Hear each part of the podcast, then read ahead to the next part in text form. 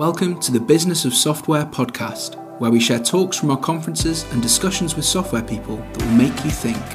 You can find out more at businessofsoftware.org. Hi, it's Paddy Heaton from Business of Software Conference here. Welcome to the Regenerated Boss podcast. We're back with a bang this week with a fantastic talk by April Dunford. April is an expert marketing practitioner turned executive consultant. Last year, she released her first book, Obviously Awesome How to Nail Product Positioning So Your Customers Get It, Buy It, Love It. If you haven't read it yet, we thoroughly recommend it.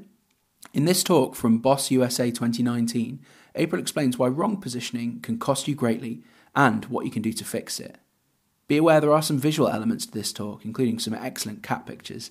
You can watch the talk and see the videos at businessofsoftware.org/videos. April will be back for Boss Europe 2020 this March in Cambridge. Check out businesssoftware.eu for more details. Enjoy the talk. Oh, I always wanted to speak at BossCon. This is so exciting. Um, thanks for having me. Um, we're going to switch gears a little bit here. Um, and what I want to do is I want to spend the next hour, hopefully, teaching you something about what I think is one of the most powerful tools we have at our disposal, particularly in startups. And in my experience, and by the way, that experience includes um, seven startups that were successful, six of them were acquired. That resulted in me working at five big multinational companies, and across all of that, I've launched 16 products into market as an executive anyway, across that experience, um, I believe that this is probably the most important thing for you to understand, uh, and it can make the difference between success and failure, not just of the product you're working on, but maybe the whole company, certainly your career. Uh, this is a talk about positioning, uh, one of the most misunderstood concepts in marketing, in startups, in business. In fact, it's so misunderstood that whenever I give a talk about positioning, I have to start by talking to people about what positioning is not. So, positioning is not the same thing as messaging. It's not a tagline. It's not your vision in the market. It's not the same thing as branding. In fact, one of my pet peeves is people will say, What are you going to talk about today? And I'll say positioning. And they say, Oh, like you mean brand positioning? I'm like, No, there's, position, there's positioning, there's branding. These two things are totally separate things.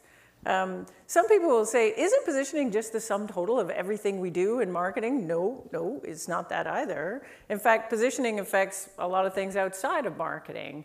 So, in my opinion, positioning comes first. All these things on this slide flow from positioning, but you got to figure out your positioning first before you can tackle any of those things. You can think of it a little bit like this if Marketing and sales is the house. Positioning is the foundation upon which the house is built. So I define it this way. Uh, positioning describes how our product is the best in the world at providing something that a well-defined set of customers cares a lot about. That's a mouthful. I'll do it again. Positioning defines how our product is the best in the world at providing something that a well-defined set of customers cares a lot about. Uh, put another way, it answers these really fundamental questions. What the heck is this thing and why should I care? This is super important for startups uh, because this is often the biggest challenge that we have when we have something new. I like to think of it as context setting for products. Um, and context setting is important because context uh, is kind of how we figure out new things. If we encounter something we've never encountered before, we'll often look for clues in the context to what it's all about. Things presented outside of context completely are super hard to understand. So this is an example of something that I encountered once completely with no context. Uh, surfing around on Amazon, and I found this thing, and when I first saw this thing, what I thought it was, was I thought this was a shoe. Yeah, so I thought that Crocs had really doubled down on that whole ugly shoe thing. Sorry, Mark. Yeah. and, and they thought, how can we make this even uglier? Oh, I know. We'll, we'll chop the toe off and put this thing on the back and whatever. I even sent a picture of it to my friend. I was like, check out these freaking ugly shoes, they're terrible. And then, and then later I saw it in context and I realized, oh, That's not what it is at all. And, and so suddenly it became clear what the thing was and what it was good for. What it is, is a dog muzzle. What it's good for is embarrassing your dog in public. there it is. Yeah. You know, even a little hint of context can completely change the way we perceive a product. So I show you this dog thing, right? And then I show you this, and you might think, oh, I'm wise to her now. This, she's into dog stuff. This is a dog thing too. This is like one of those collar things so your dog doesn't like bite itself. And if you thought that, you'd be totally wrong because it turns out it's a collar for people. And, and, and so then you see it in context, and it makes sense that that thing is like you put it on and the noodles don't splash on your hair or something. I actually, I don't know. I don't know what it is. But, but the marketers, the marketers that took this picture, they give you a little clue about what it's good for because they put that guy in there. And so what this thing is good for is for making people fall in love with you. I don't think it works. But that's what they want you to believe. Um, the important thing is a shift in context can completely change the way that we perceive a product. Um, so when you look at the research on this, like how do people actually figure out things that they've never encountered before? Um, the research on this is kind of interesting. Basically, what it says is customers use what they know to figure out what they don't. So they use what they already understand to figure out things that they don't yet understand. And there are two major touch points for this. The first one is market categories. The second one are trends. So market categories are super important because they answer these big questions. What's this thing? Why should I care? Trends are kind of secondary, but they're cool if you can uh, rope them in. And trends answer the big question like, why do I care about this thing right now? So I'm going to start with market categories because that's the big one and you need to understand that first. So um, market categories are mainly important because the markets that we operate in are intensely crowded. All of them. Not just this one I'm showing, but I show this one sometimes when I'm trying to freak people out about how crowded markets are. This is, uh, you may have seen this before. A guy puts this together every year, Scott Brinker, you know him? He, he builds this thing called the marketing technology landscape. And so if you think of it this way, like if you think about all the software and all the world to solve problems, this is one guy's attempt to model just one little corner of that universe, like not accounting software, not ERP, not anything, just marketing and sales stuff. And so here it is. There's there's, there's 7,000 companies on there. And so you can imagine, you run one of these companies, how the heck are you going to stand out from everything else there? If you're a customer, how does a customer make sense of this and decide what they should pay attention to and what they should not? So market categories in a context like this, which we're all operating in, help us focus down on what's important and what isn't.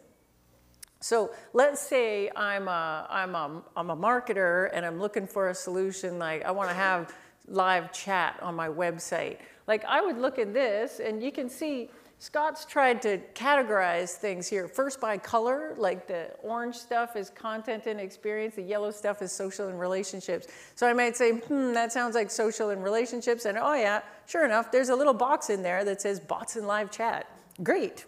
So now I'm not looking at 7,000 things anymore. I'm looking at, like, it still kind of sucks. There's like a lot in there still, but I've narrowed it down. It's better than it was. Um, so, but that's not all positioning your product in a market category does. So the first thing it does is, yeah, it might help you get on a short list or narrow down the number of competitors. But one of the main things it does is it sets off a really important really important set of assumptions in the minds of your customers about what your product is all about. It works a bit like this. Um, let, us do an experiment. So let's say this is like one of those uh, pitch contests. You ever go to any pitch contests? I hate pitch contests. But, um, or it's one of those TV shows like you guys have Dragon's Den. No, what do they call it? Shark Tank. In Canada, we call it Dragon's Den. In the UK, it's Dragon's Den. Here, it's Shark Tank. So let's say we're doing Shark Tank, but all I'm allowed to tell you is my market category, that's it, right? Okay, so I get it, and I'm like, hello, I'm April, I have this great product, it's a CRM. That's it. So who's my competitor? Salesforce, yeah. Name me a couple of features. Tracking some accounts, pipeline, CRM stuff, right? Who do I sell to? Vice president of sales, head of sales. That's who you sell a CRM to. Here's a, here's a neat one. What's my price? Ah, it's not going to be more than Salesforce, is it? right? So I just established the upper bound. They're the leader. Can't charge more than that unless there's something really special going on. So here's how this works. If I pick a category for my product and it sets off a chain of assumptions and all those assumptions about my product are true, great. I just saved my marketing and sales team a whole lot of work. I don't have to tell you who my competitor is, it's assumed. I don't have to list every single feature. Half that stuff is table stakes.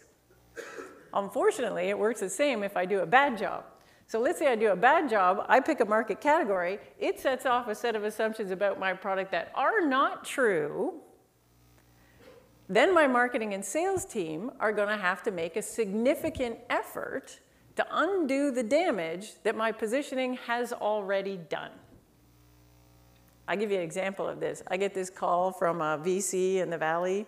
Um, and, uh, and they said, oh, we wrote these guys a check. They're fantastic. You should talk to them, though, because they have all these customers that are super, super happy. People love their stuff when they're using it. But their problem is the first couple of meetings, nobody can figure out what the heck these guys do. I said, okay. So we get them on the phone. And I said, hey, what's your story? And they said, well, we're lawyers, ex lawyers.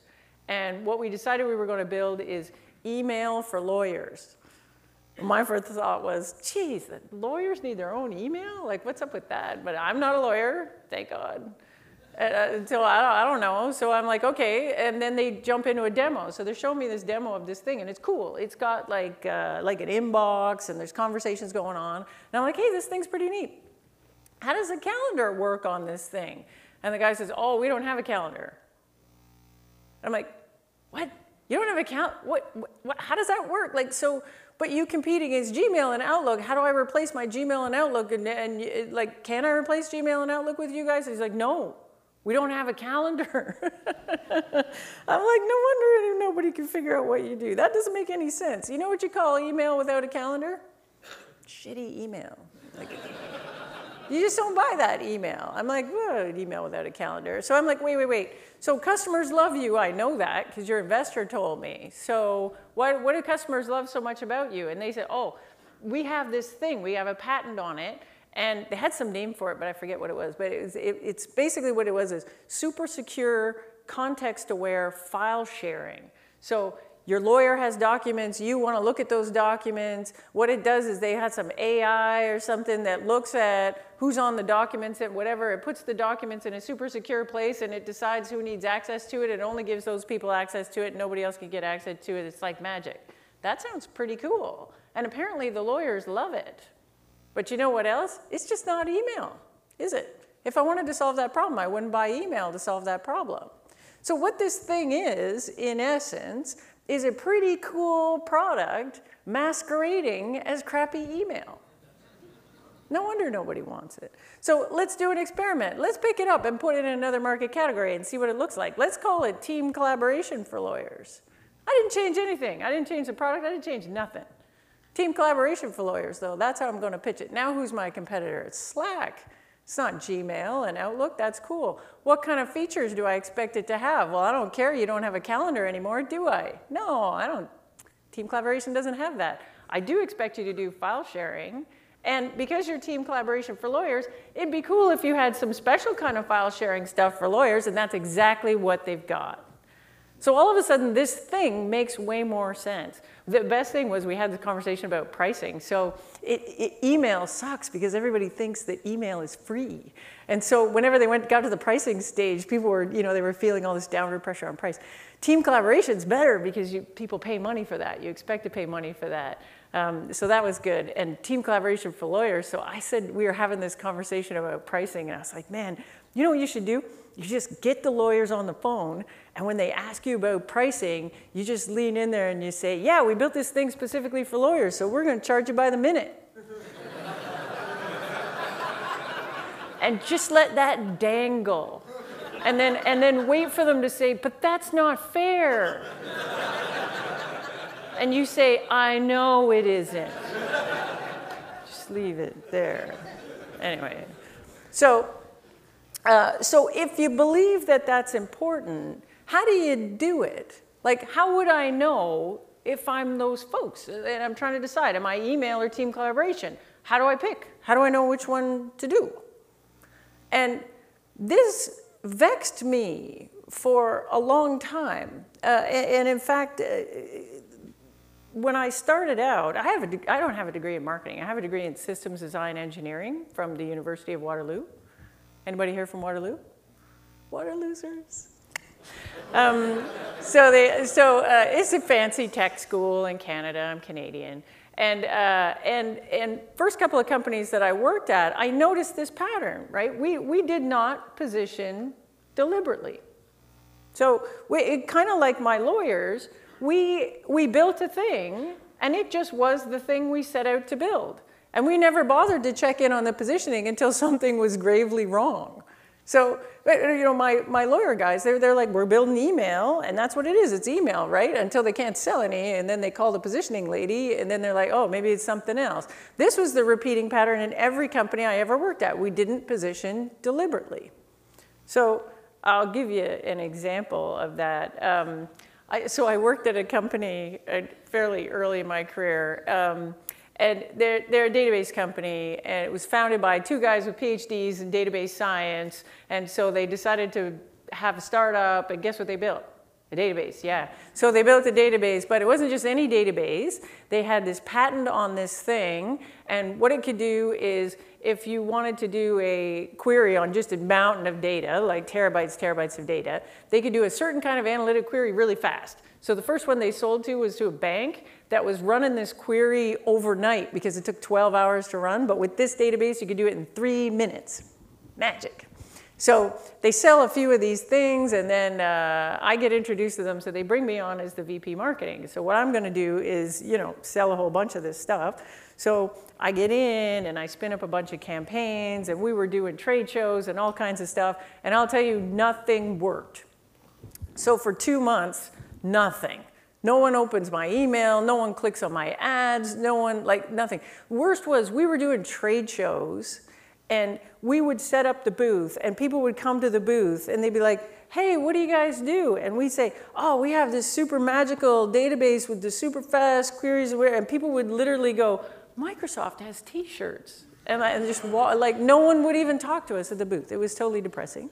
And so after a while, I thought, I don't get it. We have this magical database technology, seems really cool, but nobody wants to talk to us about it. So I decided what I was going to do is go on right along with this VP sales because there's something in there I'm just not understanding. So the VP sales says, fine, I'll set up a bunch of meetings. You come with me.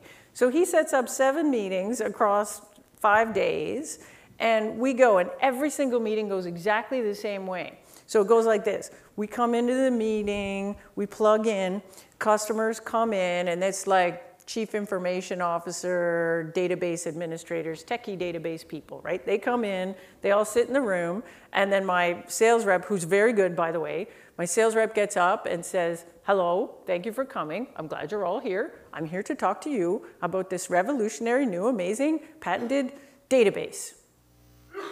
And everybody in the room does that thing that they do and they don't want to hear what you have to say. Like everybody in the room goes like this, database. Look, there's cats. It was like this. We lost everybody in the room. And then, and then he does like this tap dancing thing where he's like, no, no, no, you don't understand. It's a special database, special, special. We have PhDs and patents, and it does the thing 12 hours, three minutes, and he's galloping along, trying to explain why, this, they, why they should pay attention to this thing. We have a 60 slide sales deck. We get to slide number four. What happens is the senior person, she puts her hand up. Yeah, yeah, just, hey, sorry to interrupt. Yeah, that's awesome, that database thing you got, but you know what we don't need around here? We don't need a database. We're Oracle people. We all we, we have Oracle, that's our standard database. Everybody in this room is certified on Oracle. And you know, it sounds cool, that thing you're doing, I'm sure it's cool. They did the patents and the PhD, that's awesome. But what we really want you to do right now is just, you know, get out and they kick us out. And we're on slide four of 60. And then we're like, okay, mm-hmm, you know. And so out we go. And after like three or four of these, I'm in the car with my VP sales, and I'm like, dude, does this happen every time you go into a sales rep? And he says, yeah, pretty much, yeah. and I'm like, why are we going to the next one? We should be at home looking for new jobs because we're all going to die. This is not going to work at all. And so, anyway, so, but we had the meetings booked, I guess. We're all bummed out, so we're going to do them all. And in this case, we got lucky. And what happened is the very last meeting we had was the sympathy sales call. You know what the sympathy sales call is? That's when your CEO knows a guy who knows a guy that gives you an hour because he feels sorry for you. So we had one of those. So uh, dude comes in the room and he's CIO of a really big insurance company. Uh, in Canada, and, and, and we come, and he doesn't bring his team because he's pretty sure this is a waste of time. So, uh, so, we get, so we come in the room and we sit down, and, and my, my rep launches into the thing, and the CIO's, he's, he's super, super nice, and he lets us go through the whole thing, and he's super polite. He's like Canadian. And, and we go through the whole thing, and we get to the very end of the pitch, and we say, So, what'd you think? What do you think? And the guy says, I love it. I love it. It's amazing. I've never seen anything like it. It's incredible. We need this. How do we get it in here? It's fantastic. And me and the rep are like, yes, somebody likes our stuff. And the guy says, the guy says, yeah, you know, halfway through, I was a little not sure about it. But then all of a sudden the light came on and I figured out what you were and I realized you're not a database at all. And we're like, yay, he loves us. What? and, and he says, no, you're not a database. He says, you know, I think what you are is like maybe a business intelligence tool, maybe a data warehouse. You're definitely not a database. Now, I had been with the company like two months. And even I was so stuck on this idea that we were a database, what else could we be, that my first instinct was to have an argument with him. So I was like, we can't be a business intelligence tool. We do not have reporting. And then we, and then we got in a big fight about it. And we went back and forth. And he says, okay, fine. Maybe you're not a BI tool, but I think you're a data warehouse, maybe a data warehouse. And, and, and I said, no, we're not. And he said, yes, we are. And finally he got really mad and he said, look, databases do all kinds of things. What your thing does is just this one little narrow thing, which is analytics. If I really wanted analytics, I would buy a business intelligence tool or a data warehouse or something. And I, like, I, I can't believe it. You're the vice president of marketing. You don't even know what you are. Who gave you that job? this is the thing about Canadians. I'll just say it because I'm a Canadian. I'm allowed to say this. But Canadians, like everybody thinks Canadians are so nice, right? But they're not. Like they make like they're so nice. They're all Justin Bieber, Celine Dion, so nice. And then when you least expect it, they sneakily creep up and hit you with something terrible. yeah, like Nickelback. yeah, yeah. Later, when you're filling out the forms, did you learn something in this session? You say yes, five stars. so importantly, what happened here is so we had this revelation. Maybe, maybe the problem is our positioning. So we came back to the office and we had this discussion at the office. Maybe we're not a database, maybe we're a data warehouse. And I'm telling you, that was a hard conversation to have. We were so used to thinking about ourselves. We're database people, we do database stuff. The first thing we tried was let's just change the pitch and see how that goes. So we changed the pitch. That was it. No, no, not touch product or anything else. We just changed the pitch. And it was completely different meeting in the meetings. We come in and say, hey, we're this revolutionary new, we got a patent and whatever, and we're this, this data warehouse for doing these analytic queries. And everybody go, ooh, that sounds cool. At the time, everybody knew what a data warehouse was. Not everybody had one. So we, you know, we had no problem getting through to slide 60 and actually selling some stuff. That was the first thing it changed. But interestingly, it changed everything on the back end too. It completely changed our roadmap because we thought about ourselves differently. We were now not trying to build out the best database in the land. We were trying to be a great data warehouse. Different features, different roadmap, different pricing. Databases were a commodity at the time. Data warehouse, you could charge some money for that. We jacked the prices way up, sold more um, everything changed. The biggest thing was we actually made some money. Um, so that's the first thing is uh, you have to be deliberate about this. So you have to check in and say, you know, maybe what we always thought we were is not what we are. Second thing is, if you're going to do positioning, you need to follow a process. So so again, I, am not a marketer by training, so I sort of ended up in marketing. And so, and how I did that was I graduated from engineering. My friend was working at a startup. She put in the word for me. I got a job at a startup. We almost immediately got acquired. About a year later, my boss left and I was like last woman standing and they gave me the department. So I'm, I'm two years out of engineering school and I've got 35 people globally, tens of millions of dollars of budget. I can't spell marketing. Like I have no clue what I'm doing. And so I embarked on this self-study course. Um, so I took a bunch of classes and I read a bunch of books. And what I learned there was a, a, lot of good stuff, actually, but we kept coming back to this idea of positioning. This is this thing we got to do first. And this vexed me. I'm like, how do we actually do it?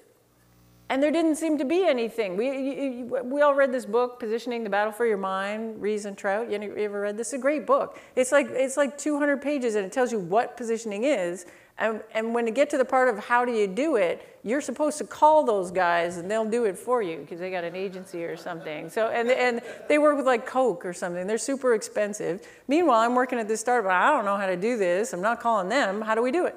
So I took this class um, and, and uh, there was this module in the class where we were going to learn positioning. And so I'm, I'm at this class in this fancy marketing department at Northwestern University, where the fancy marketing people go. And the professor's up there, and he puts this thing up, and he says, this is how you do it, positioning. Uh, and it's this thing, a positioning statement. You ever done one of these?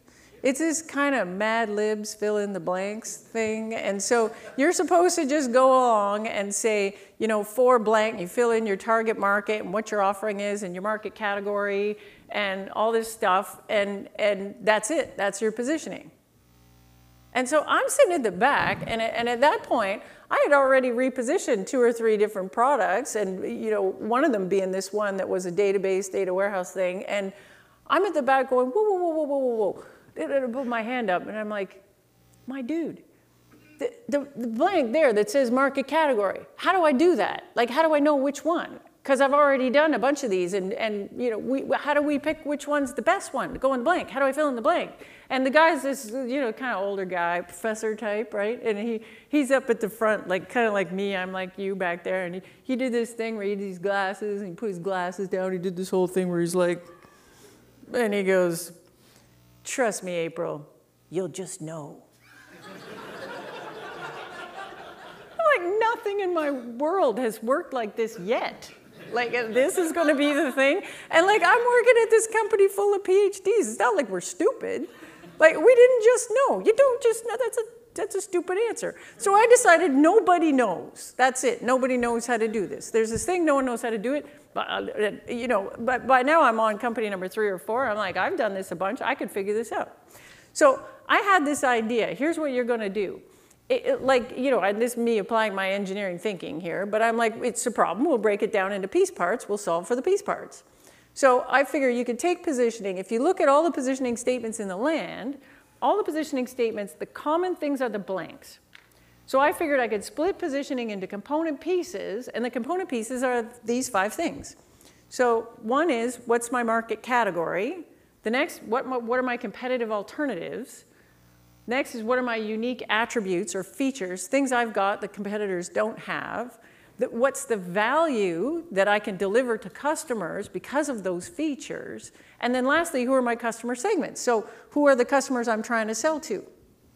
And that's it. I figured that's it. There's five things. All I got to do is figure out how the best answer for those five things. I got great positioning. Hmm.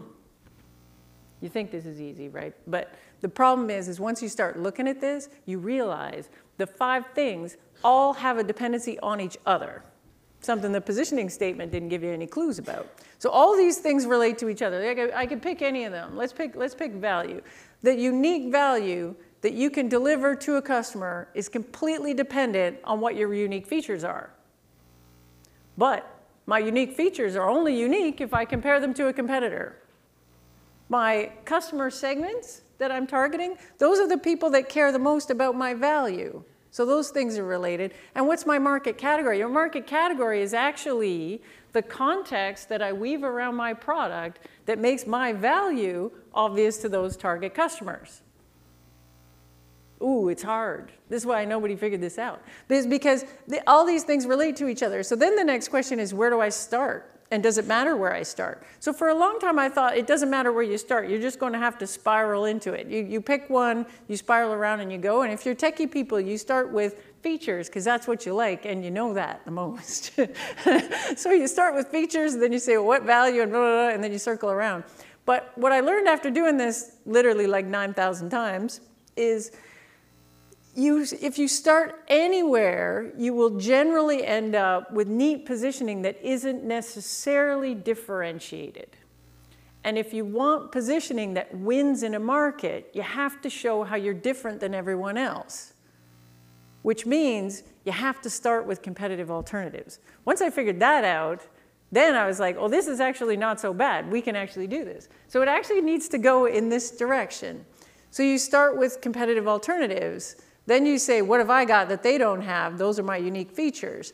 Then I say, ah, those features translate into what value. Once I got the value, I can say, what are the characteristics of a customer that makes them care a lot about my value? That's my customer segmentation. And once I have the customer segmentation, then I can say, what's the best context for this value to make sense to these people? I wrap it together, that's my positioning. Now, it sounds easy. There's a thousand ways to mess this up. Holy cow. Like, and, and I've done all of them. So if the, where you generally mess this up is on step one, competitive alternatives. So I do a lot of work with startups and they get this one wrong. And how they get it wrong is I'll say, hey, neat little startup with three people, who's your competitor? And they'll say, oh, we have so much competition and they'll give me this list and it'll be like 15 other three person startups that nobody's ever heard of. These are our competitors and I'll say, great, so how are you better than them? And they'll say stuff like, oh, well, we have way better ease of use. Uh, these folks, look, to do this thing takes 19 clicks, and to do it with ours, it only takes two. Ease of use is our thing, and then they do the rest of it, right? But then I go talk to their customers and I say, hey, these kids got hit by a bus next week and you couldn't have that product anymore, what would you do? They say, oh, do it in a spreadsheet hire an intern. That's one you hear a lot in B2B. I'd just hire an intern to do it. Oh, so if my actual competitive alternative is hire an intern, can I beat hire an intern on ease of use? You know what's really easy to use? Joey, the intern. Joey. He's great. I'm like, go on out there, get me a coffee, double, double. That's a Canadian thing. Two, two sugars, two creams double, double. You come back, fill out the spreadsheet first. Come back, then, then we'll talk about what's next. Like, if you get the competitive alternative wrong, so the competitive alternative actually has to be, if your thing didn't exist, what would folks do? Then you got to go down the list by that. If you get the first point wrong, then you'll get the rest of it wrong. There's other ways to mess this up. This is actually a little bit more complicated than it looks, but uh, lucky for you and the world, I wrote a whole bunch of notes on how this works, 200 pages of them, in fact. And uh, you, for like the cost of a beer, you can buy what is essentially the thing that took me like 10 years to figure out. What a world. I'll give you a story. So, um, so here's a story about where you can get halfway through that process and mess it up. So um, I worked at a company and we were in the enterprise CRM space, and this was years ago. Uh, but the, and so Salesforce was still kind of small, and they were mainly focused on the low end of the market, small, medium businesses where they were selling. So the king of enterprise CRM at the time was this big company called Siebel. And, uh, you know, they were giant and dominating the market completely. And we launched our enterprise CRM, and so not surprisingly, every time we got into a meeting with a customer, the first question we get is like, so how are you better than Siebel? And the answer was, the, we kind of weren't. Um, they had 8,000 employees, we had 30. They had uh, 2 billion revenue, we had uh, 1.3 million revenue. They had 400 customers, we had four. And so, but we had two things that we thought made us special. The first was we had this feature that they didn't have. In fact, no CRM on the planet had it. And what it was was the ability to model a many, many relationship between people, not companies. And so every time we did a demo or we talked about our stuff, it was all over our webpage. That was our big thing. We'd show this thing. We could model relationships in a different way. And the problem was uh, nobody got the value of that. so we got the unique feature. We just didn't really think about how it translated into value. So we go into demos and we show this thing. We're like, hey, we got this cool feature. We're to show the thing. And the customer would go, what, yeah, what's it good for? And we'd say, anything you want. we were hoping eventually a customer would figure it out. And so, and then, and so they, so that, then, then we went on, and if they didn't, weren't interested in that, then we would move on to the second thing that we, you know, made us special is basically we were always just about to not make payroll because we were so broke. And if you asked for a discount, we would happily give you a discount. And so we were the cheapest thing in town. So if you came in and said, oh, I can't afford that, we're like, no problem, we'll drop the price. I don't recommend this at all. It's a really bad way to build a business. This is, how we, this is why we never got more than 2 million revenue. Uh, so needless to say, business is not going so good. We're not selling a lot. Uh, one of the big problems we have was we couldn't keep sales reps because the sales reps would come in and not sell anything and then they would leave. And so how we got out of this mess, again, uh, not so much good planning but luck, is uh, we, we hired a new sales rep. And um, at this company, the CEO was kind of a, a character. He was a jerk. He was a jerk. And, uh, and he, he, did this, he did this thing, if you came in and interviewed for a job, he had this interview style where, you, so the sales rep prospect walks in and the CEO goes, give me one good reason we should hire you for this job, you know, kind of like this. And this sales rep is from New York, and so he just gave it right back. He, he sat down and he said, I'll give you one good reason you, should hire, I, you guys should hire me. My buddy is the head of investment banking at Goldman Sachs, and I'm going to get you a meeting. And we're like, sounds good. You're hired. So the guy got hired. He gets a meeting at, at Goldman Sachs, and so I decide I'm going to ride along because I like doing that, and and I also want to see what the what the office of the head of investment banking at Goldman Sachs looks like. It's like this room, basically. and so we get in there, and uh, and so rep goes in, does the demo, and we show the, the thing, our special feature, like we always do. And when he shows the thing, guy gets really excited, and he starts asking a whole bunch of questions. He's like, "Hey, wait."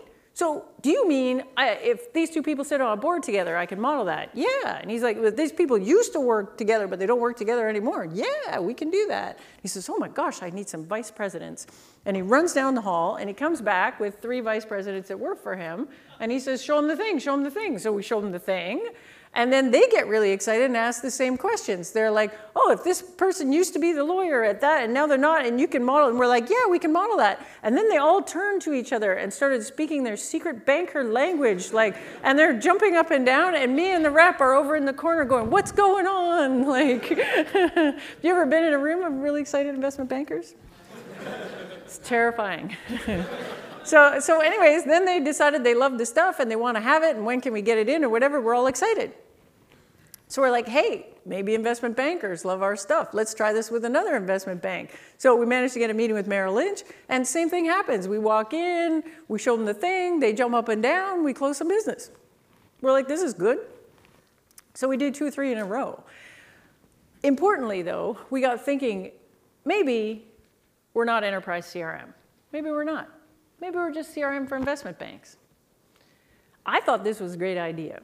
Because from a marketing perspective, I was like, look, our biggest problem is we're still getting into head-to-head battles with Siebel. Nobody knows how we're different than Siebel. If we're CRM, enterprise CRM, we look just like them. If I'm CRM for investment banks, two things will happen. One, I've got a way to maybe run around Siebel. Two, maybe the investment banks would call us instead of us having to go find them.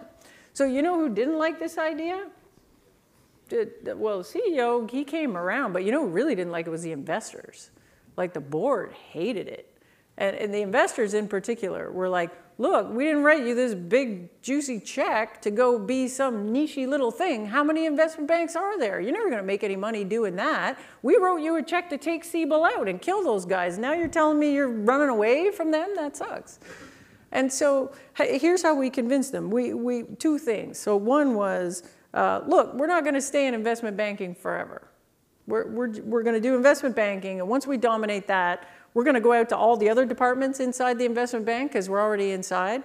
Then we're going to go to retail banking. Then we're going to go to insurance. By the time we get to insurance, we're going to be a great big company. Then we're going to go take on Siebel. Then we're going to go kick their butts. The other reason was, you know, and I kept saying this, I was like, look, it's not like we're giving anything up. We can't sell anything here. We're at like a million revenue. It's not, it's not like we're turning down the big business here. So uh, anyway, so we, so we said, yeah, let's do that. So we did this big shift in positioning. We're CRM for investment banks. That's what we are. And that shift was super transformational to the entire company. The biggest transformation was we never got in a head-to-head battle against Siebel again. So these are the way our sales meetings went. We'd go in, and it used to be we'd go in and they'd say, how are you different than Siebel? Then we'd go in and we'd say, we're, we're CRM for investment banks. And they'd go, hmm, don't you guys compete with Siebel? And we'd say, oh, Siebel. We love those guys. They're fantastic. They're so much revenue, so many employees. They're just like the world's greatest general purpose CRM you could possibly have if you're a call center in India or a manufacturing plant or I don't know, a retailer or something. Not you, Wolf of Wall Street. You need something special. Let me show you the thing. And then you know, up and down, and close the business. And so, yeah. So we went from, so we went from um, 1.2 million when I joined uh, in the next 18 months, we came in a little under 80 million. We hired so many people, it was bananas. A little under 80 million, and then the best part is the end of the story is uh, Siebel got so kick, sick of us kicking their tail all up and down Wall Street and then all up and down. We went to London and then we went to Switzerland and then we went to whatever. So we are killing it in banking and they got so mad about that, they came and acquired us for $1.3 billion. yeah. Yeah. And then it was fun because you got to go back to the board and say, oh, you guys didn't think we were going to make any money with that nichey nichey thing. How'd you get that job anyway? Canadian. Canadians. Uh. So, uh, so that's market categories. I got one more thing, and this is a quickie. Market categories are the main thing, but this is kind of like a little secret sauce thing. If you can figure out market categories, you got to do that first. But trends are this cool thing that can kind of supercharge your positioning. If you think your positioning is okay, this is a thing you might want to look at. So trends answer the question, why now? So we're really bad in tech at getting confused between market categories and trends. So the way I like to describe it, you ever heard of the, this company, um, Pantone. They're like the color people.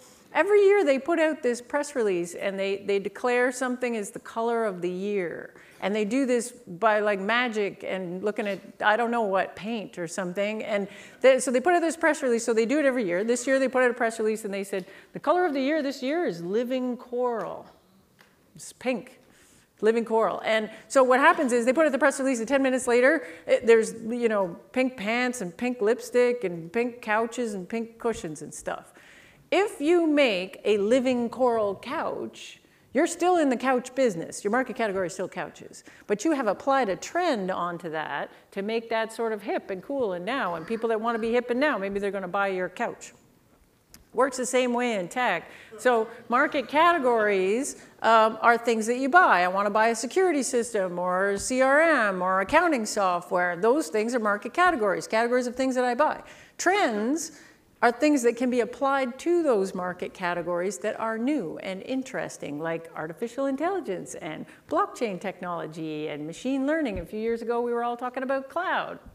Um, the trends are important for a bunch of reasons, but one of them is that one of these these trends start to emerge, and then everybody gets talking about them. And uh, you know, speakers are speaking about them at conferences and, and people, the newspapers writing about it and the trade magazines are writing about it. And so all of a sudden we're all like, ooh, you know, the AI, that's the thing, it's coming, man, and you better know something about it. And then the customers start getting all stressed out, like, uh, I don't know anything about AI, but maybe I should because it might be disruptive to my business and I don't want to be left behind. So fundamentally, they aren't the market but they can sure as heck make your, make your market a lot more interesting for customers that are interested in that topic. Um, it works a little bit like this. Um, you can't ignore market category. You still have to loop in a market category. So I got a product, I'm to position it in a market category. if I can loop in a trend, now I've got something that not only is understandable, it's also kind of cool. Now, it's fine to be down here. And I've spent a lot of my professional career marketing things down here that are just fine, like databases and things that have absolutely nothing sexy about them, uh, but we make lots of money. It's just, is it easy to get press? No. And, and do we get invited to speak at the conference? No, we don't, because our stuff's not all that cool and hip and now. But you know, the last database product I worked at that was like this, we did a billion in revenue, just fine. But again, if I can lift it up to the middle, some cool things can happen. So uh, I did some work with this company in the UK called Redgate Software, which you know the business of software people know, and if you're from the UK, you know, yeah, Redgate. So they're cool. They um, and they're not a small company anymore. They're uh, 300, 400 employees, uh, super profitable, never raised any VC, been a thing forever. And what they do is wicked boring. Like it, it's it's it's database tools. It, it's like backup and recovery and provisioning. It's like so boring. But every single IT department on the planet uses them. They have 800,000 active customers, right? It's a good business. Nothing wrong with this. But um, here's how they spiced it up a little. So they had this idea. They had two things actually they were thinking about. So one was um, they have a suite of 21 products, and they noticed that when their sales reps called in, they were kind of selling each product individually. Oh, you want backup? We got that. Oh, you want provisioning? We got that. Oh, you want this? We got that. When they analyzed their customer base, um, their average customer used 1.6 of their 21 products, which is crazy because all the individual products are leading in their individual markets. That's the first thing. Second thing, they noticed a trend. So this was a few years back, and GDPR was coming up, and um, they were getting a lot of questions. Sometimes their reps would call in and they would say, "Look, we're just doing GDPR this year, and all our budgets go into that. We don't have budget for your thing because we're focused on GDPR, and that's it." And so they thought, hmm, maybe we better have a story around GDPR, and if we were doing this really good, we'd have a story that brings all the products together. So they splunked around in their customers and talked to them and said, hey, what are you doing in response to GDPR? And they said, we are doing a DevOps transformation. And every single one of their IT groups that they talked to said the same thing. We're spending all our money doing a DevOps transformation. And then when they looked at that, the DevOps transformation never hit data. So who better to figure that out than Redgate? They're the data guys. So they took a look at it and they said, okay, how would our stuff fit in a DevOps transformation. How should you be thinking about data in the middle of DevOps? And they developed a point of view on the market and they named this thing uh, Database DevOps, wrote a big paper on it, started talking about it. Next thing you know, they're getting invited to conferences. Next thing you know, Tech Press wants to talk to them. Hey, this is cool, this Database DevOps thing. Um, and all of a sudden, their thing that sold just fine, but kind of boring, is now kind of steamy, and everybody's kind of excited about it. Two things happened as a result. One, inbound leads increased by 100%, which, if you're an established business, that's a lot. Uh, second thing is, um, six months after they rolled this thing out, their reps on average were selling five and a half products into an account versus one. So this is an example of how you can steam this up a little bit. Um, you can mess this up, and people do, by missing the center in a couple different ways. So the one way you miss the center is here. You get so excited about the trend and talking about how it applies to your product that you forget to talk about the market category. So your thing sounds cool, but it's baffling. So my favorite example of this is I had these guys call me up, and um, it, this was another one where the VC introduced us, except they really didn't want to talk to me because they didn't think they had a problem. But the VC said, "Oh gosh, no one can understand what these guys do. You should talk to them." And so I got them on the phone. There's we're doing a Zoom call. There's like a hundred of them in the Zoom screen. And I'm in my office in Toronto, and I said, "Hey, what do you guys do?" And they said, "What we do is uh, a sharing economy for pets." And I was like, I have no idea what that is. And they said, oh, it's the sharing economy for pets, dummy. and I was like, I still don't get what it is. And they had this whole deck and they just kept saying sharing economy for pets over and over again. And I kept saying, look, Are you saying we're sharing the pets? I don't want to share my pet. I have a dog. He's very small. He's not shareable. He's too small to share. And they're like, sharing economy. And I'm like, I don't get it. I'm getting frustrated. They're getting frustrated. And eventually the CEO's there, and the CEO's like, okay, everybody get, get off the Zoom, all you guys. I'm going to talk to this stupid Canadian lady. And he gets in there and he says, look, I'm going to say it real slow so you understand. What we are is Uber for cats. And I'm like, in my office, I'm like, what does he think that I think when he says that? like, what does that mean? And then I had this moment where I was, and I, and I was thinking, somebody wrote them a check. Like, there must be some cool stuff in here. And I don't Uber for cats. And I was, and then I had this revelation. I was like, oh, Silicon Valley, they've taught the cats how to drive. and I had this. I was like this. And then I was like, no, you guys are good. You don't have a positioning problem. You send the cats to my house we're fine. And they're like, no, that's not what it is. Uh, and then they're all sad. You know what they actually did? It's a two-sided marketplace for pet services. You want to order up a dog groomer to come to your house, you do it on your phone. The dog groomer comes to our house. Uh, so the guy's explaining that to me after I mock him for teaching cats how to drive. Then he's like, then he explains it to me, and I'm like, well, why didn't you just say that? And then I was like, you sure you don't get the cats driving? Because that's way cooler. Anyways, you don't want to do that. So you, you need to tell me what you are before you loop in the coolness. How people get into that problem is raising money, because the VC liked that pitch a lot, sharing economy. Just customers had no idea.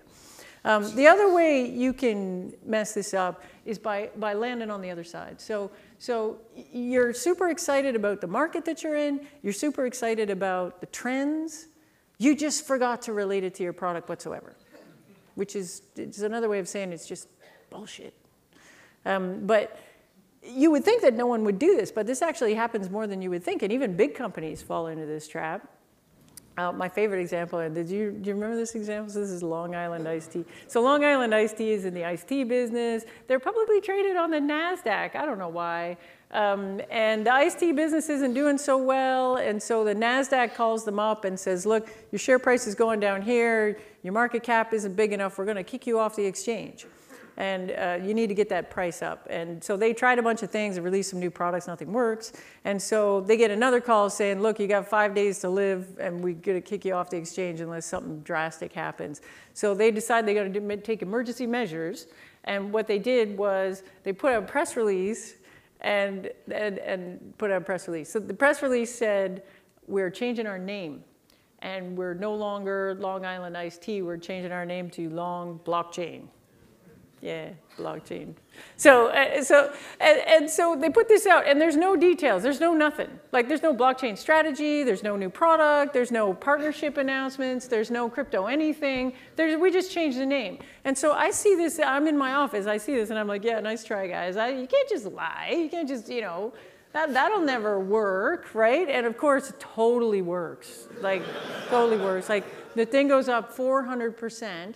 And, and I'm like, yeah, okay, maybe it works for a day because people are being stupid, but you know, it can't work for more than a couple of days. Three weeks, like every day I bring it up, three weeks, it, you know, the stock's going up, up, up, up, up, it's like 400%. And I'm like, holy cow, everything I thought was true isn't true. Like, I, I, should just tell all my clients, look, just stick some blockchain in there. Like, just stick AI on the end, lie, it's fine, people are stupid, you know? And, and anyways, but eventually what happened is, um, the, the, the, stock pickers kept calling them, and apparently they wouldn't answer the phone.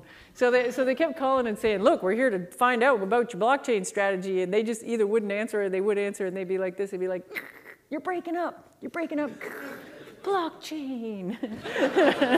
and just hang up. And then, and so eventually, after about three or four weeks, they were like, you know what, there's nothing here. So they all sold. And then all the people that were in it because they thought the iced tea business was cool, they sold to and the stock went to zero. And I felt better about life, and they got delisted. That's the end of that story. Uh, so you know, so you you want to kind of be right in the middle. Um, so I want to leave you with three things. So one is you need to position deliberately. That's the first thing. Eh, most folks don't do that. If you even get to that stage, I think you're doing pretty good. Um, if you are going to change your positioning, you need to follow a process and not just try to mad libs your way out of that. Um, and the third one is you can layer on a trend uh, if there's a way to do that, but be careful because there's bad things that can happen in there. And if you want to send me an email or something, that's my email, and that's it. Thanks for listening to the Business of Software podcast. For more information, go to businessofsoftware.org.